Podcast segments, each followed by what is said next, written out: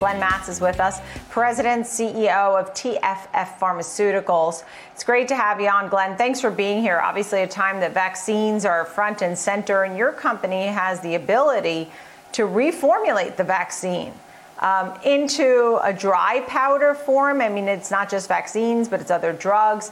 And how important is that in the year 2021? Hi, Nicole. Thanks for having me on today. Uh, so, yeah, let's start and uh, talk about how we can impact the COVID 19 vaccine space. You know, what we're seeing is uh, this dependency from all of the different vaccines that have been manufactured, either by Pfizer or Moderna or even the uh, upcoming Johnson and Johnson vaccine. There's a dependency to keep these vaccines cold uh, at varying degrees. Uh, we know that the Pfizer vaccine has to be kept extremely cold, frozen, then thawed and kept refrigerated. So imagine um, a world where you don't have to depend on this refrigeration issue. We, we call it cold chain. Not only is it uh, a convenience issue, it's a cost issue. And we are uh, highly certain that we have the ability with our process, which converts all types of pharmaceutical compounds, be they large molecules, small molecules, uh, which includes biologics, into a dry powder in the case of vaccines that either can become an inhaled version of that vaccine or in fact be converted to powder and then reconstituted back at the injection site wherever that may be in whatever country you're talking about and then uh, given directly to the patient at that point. So in a, in a world where we can be part of a second generation vaccine uh, product uh, the, the technology has a tremendous potential to be an important component working with partners in the pharmaceutical industry to formulate these vaccines. So um, we're not only working on vaccine uh, reformulation in the COVID 19 space, but we have partnerships with academia. We have partnerships with the US Army to look at these powdered versions of vaccines that really simplify the process. And at the end of the day, although we haven't studied fully the potency of these vaccines, maybe even create a more potent vaccine directly inhaled to the lung. So we're incredibly excited about the technology.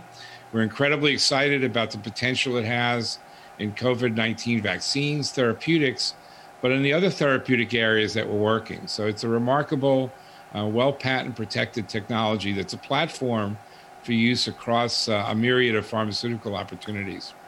Well, it certainly seems so exciting and on point and much needed because part of the issue with the vaccines was the freezers and the temperature levels, extremely cold temperature levels that these vaccines need to be kept at. That being said, um, you mentioned potency and trials and things like that. I mean, we've heard when we think about drugs, we think of phase one, phase two, phase three, FDA approval. It feels like a year and a day. And I know that these vaccines have come out and within uh, Operation Warp Speed to make these happen.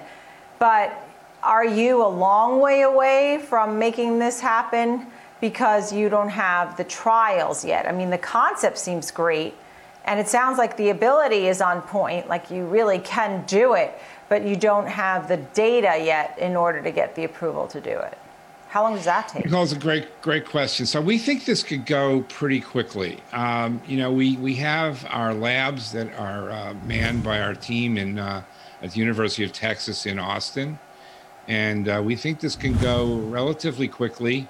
Um, you know, there wouldn't be, I think, an extensive amount of preclinical and then ultimately clinical work. So once fully embraced in partnership or either in work that we do, we think the process can be applied quickly. We believe that you know the existing vaccines will have a duration of potency of about a year.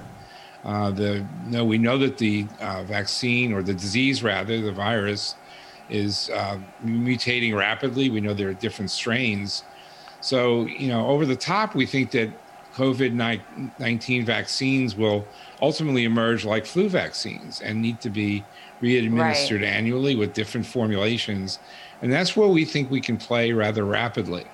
Uh, so, be it okay. in the COVID 19 space, uh, we're working in a universal influenza vaccine program uh, with two academic institutions. One of those is the University of Georgia. We also are working with U.S. Army on some monoclonal based antiviral vaccines. So we think these programs can go quickly. You know, we validated the technology in other pharmaceutical programs with our internal development programs and some of the partner Right. programs, which we've done in vivo testing. So, Yeah. depending on what the regulatory uh, milestones are and what we're directed to do by the FDA and European agencies, we think it can go pretty quickly. So, um, we're ready to go. Our discussions are underway, and uh, you know we're we're really Okay. optimistic to see how this plays out. Not only in the COVID nineteen space, we don't want to be pigeonholed as a COVID nineteen company, right. but we have application across all sorts of opportunities in the pharmaceutical space. Glenn Mattes, thank you so much. President, CEO, TFF Pharmaceuticals.